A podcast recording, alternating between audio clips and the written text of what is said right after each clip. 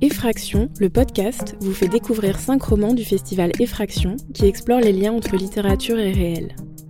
La deuxième édition se tient à la Bibliothèque publique d'information du 25 février au 1er mars 2021. Dans cet épisode, Marina, bibliothécaire à la BPI, vous présente Cinq mains coupées de Sophie Divry. Antoine, Frédéric, Sébastien, Gabriel et Ayane un étudiant, un ouvrier, un plombier, un apprenti et un délégué syndical. Cinq hommes en lutte pour plus de justice sociale, défendant haut et fort le droit de vivre dignement de leur travail. Cinq raisons de rejoindre le mouvement des Gilets jaunes. Cinq mains mutilées lors de manifestations à Tours, à Bordeaux, à Paris. Cinq témoignages tissés entre eux pour exprimer d'une seule et même voix une violence inouïe cette violence qui caractérise aujourd'hui les manifestations en France et qui banalise la perte d'un œil ou d'une main. Ils ont entre 22 et 53 ans. Certains manifestaient pour la première fois. Ils doivent aujourd'hui apprendre à vivre avec un bras amputé, le souvenir de l'horreur éternellement ancré en eux. Entre septembre 2019 et février 2020, Sophie Divry recueille les témoignages de ces cinq manifestants qui ont tous perdu une main sous l'explosion assourdissante d'une grenade. La sidération et la colère qui en découlent sont telles que la littérature ne peut que s'effacer derrière le témoignage. Restituer la parole de ces cinq gilets jaunes, sans la réécrire, sans y introduire le moindre degré de fiction, devient la seule manière de raconter la violence et de redonner vie à cette parole qui, à l'image même du mouvement des Gilets jaunes, a été considérablement étouffée au prétexte d'un essoufflement orchestré par le pouvoir. L'usage excessif de la force, les armes inadaptées, le choc brutal et incommensurable de la mutilation, le langage du souvenir à la fois balbutiant et précis, la précarité des hôpitaux, l'indifférence de la justice, puis la reconstruction de soi malgré les lourdes conséquences physiques, morales et financières, la résistance des convictions, le désir de retourner manifester, tout ce qui ressort de ce cœur à cinq voix remue, bouleverse et interroge. Sans jamais basculer au-delà d'une émotion sincère mais maîtrisée, Sophie Divry livre avec cinq mains coupées un récit percutant qui réhabilite une parole dont l'écoute a été dérobée et qui nous appelle à en préserver collectivement la mémoire.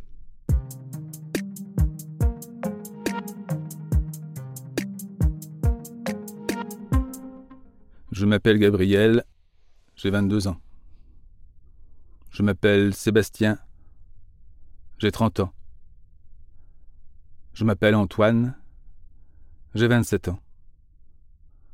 Je m'appelle Frédéric. J'ai 36 ans. Je m'appelle Ayane. J'ai 53 ans. C'était le samedi 24 novembre. C'était le 1er décembre. C'était le 8 décembre. C'était à Bordeaux. C'était à Tours. C'était place Paix-Berlan. C'était place Jean Jaurès. C'était sur le boulevard Roosevelt dans le 16e arrondissement. Ça s'est passé le 9 février devant l'Assemblée nationale à Paris. Ce samedi-là, c'était comme on disait l'acte 2. C'était l'acte 3. C'était l'acte 4. L'acte 13. J'étais venu parce qu'avec un seul salaire, ça ne suffit pas. Quand on a sorti la nourriture, les frais, l'eau, l'électricité, le gasoil pour aller travailler, on arrive à peine à boucler la fin du mois. Il ne reste plus grand-chose, surtout avec une femme et deux enfants. C'était ça ma révolte. Moi j'étais d'abord venu manifester pour le climat. Ce jour-là on est allé manifester pour les services publics, on est très attaché aux services publics. Et aussi un ras-le-bol de voir les gens dans la misère. Ça, pour ma mère. C'était insupportable. Parce qu'à la campagne, plus ça va, plus on nous enlève des trucs. Les écoles, les hôpitaux, les gares, même les médecins. Et nos anciens, ils ne peuvent plus se déplacer. Tout est devenu cher, études, loyers, nourriture, déplacement. C'était un ras-le-bol, tout simplement.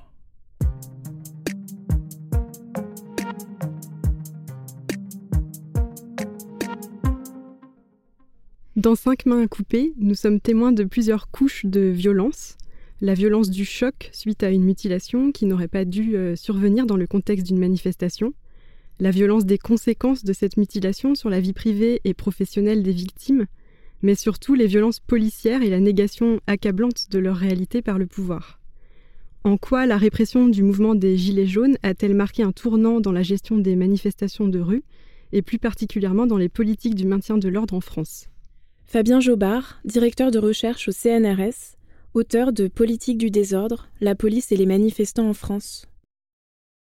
Bien, je dirais que la, répression du mouvement des Gilets jaunes, elle est d'abord marquée par euh, la particularité très forte de ce mouvement-là. Le mouvement des Gilets jaunes, c'est un mouvement euh, euh, protéiforme simultané répété et euh, qui témoigne d'un premier échec des services de, police français, euh, qui est qu'ils n'ont pas su prévoir l'émergence de ce mouvement-là et que donc ils ont été pris par surprise. Et s'il y a une administration qui n'aime pas être prise par surprise, c'est bien euh, l'administration policière. De tout temps, hein, pas seulement en France, pas seulement aujourd'hui, mais la police, c'est une administration qui a pour charge de prévoir. Euh, lorsque le mouvement des Gilets jaunes est apparu euh, donc subitement sur la scène publique le 17 novembre 2018, euh, il s'est caractérisé par une affirmation nous ne manifesterons pas comme les autres. pas de déclaration, pas d'itinéraire, rien du tout. Les politiques, les pouvoirs publics ont été d'emblée dépassés par ce mouvement et ont donc convoqué, selon d'ailleurs les mots du ministre de l'Intérieur euh, de l'époque, euh, toutes les forces de l'ordre possibles à la gestion de ce mouvement-là.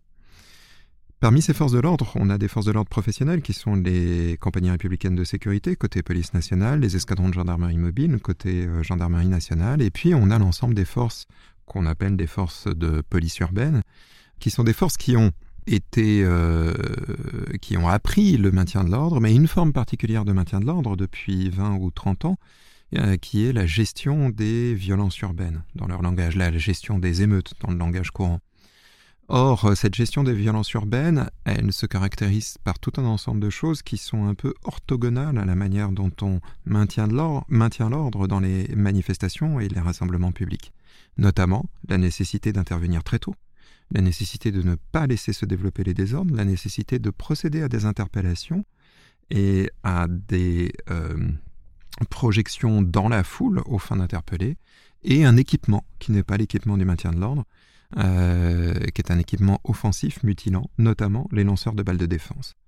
Les grenades dont il est question dans l'ouvrage euh, Cinq mains coupées ont une particularité, c'est qu'elles équipent encore les forces de maintien de l'ordre françaises lorsqu'on sait que euh, en Allemagne ou en Angleterre, elles ont été ôtées euh, de l'arsenal des forces appelées à euh, maintenir l'ordre. et elles ont été employées durant le, le, mouvement des Gilets jaunes contre des manifestants qui, de surcroît, euh, ne sont pas des gens qui sont rompus à l'exercice de la manifestation.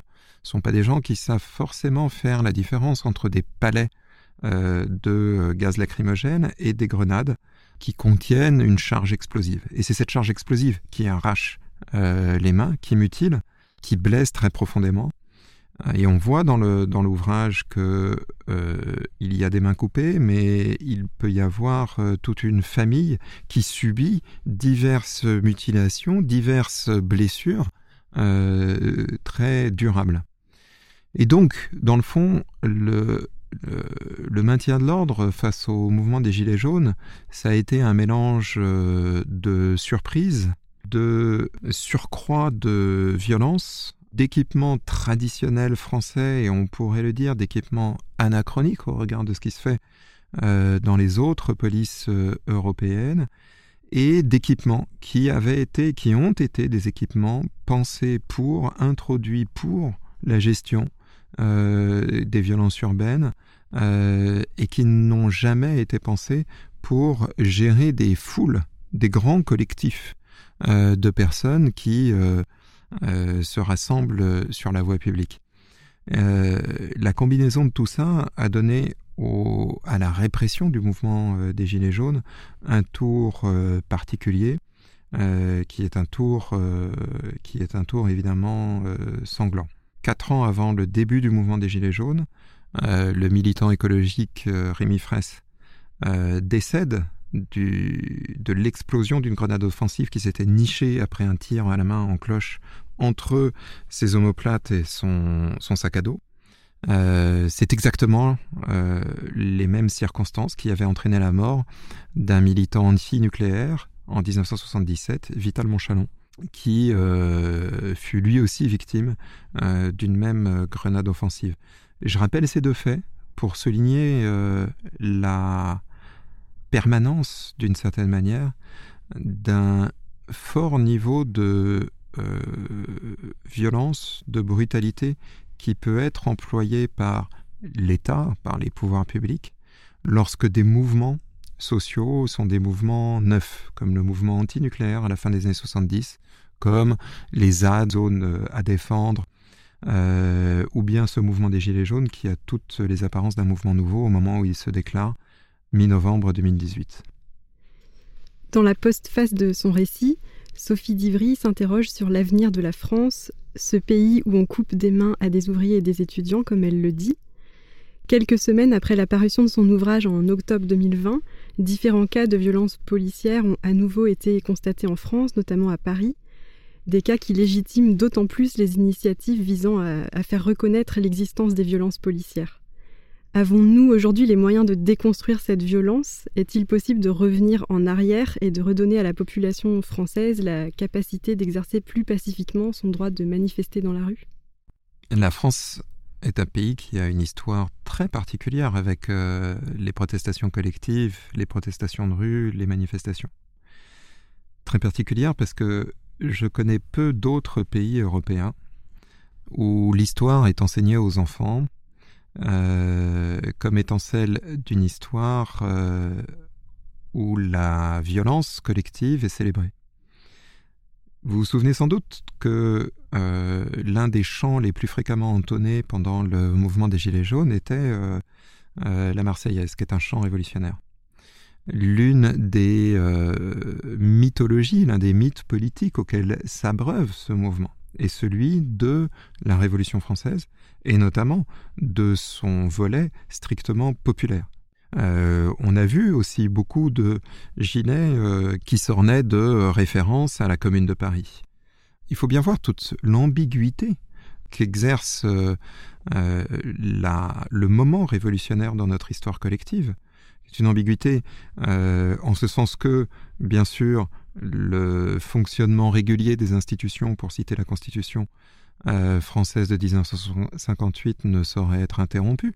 Mais ces institutions, elles puisent au moment révolutionnaire leur légitimité. Euh, jusqu'à même voir le candidat à l'élection présidentielle Emmanuel Macron titrer son ouvrage Révolution cette euh, ambiguïté, euh, cette ambivalence, euh, cette puissance du mythe révolutionnaire est constitutif chez nous de, de la vie politique. C'est très important.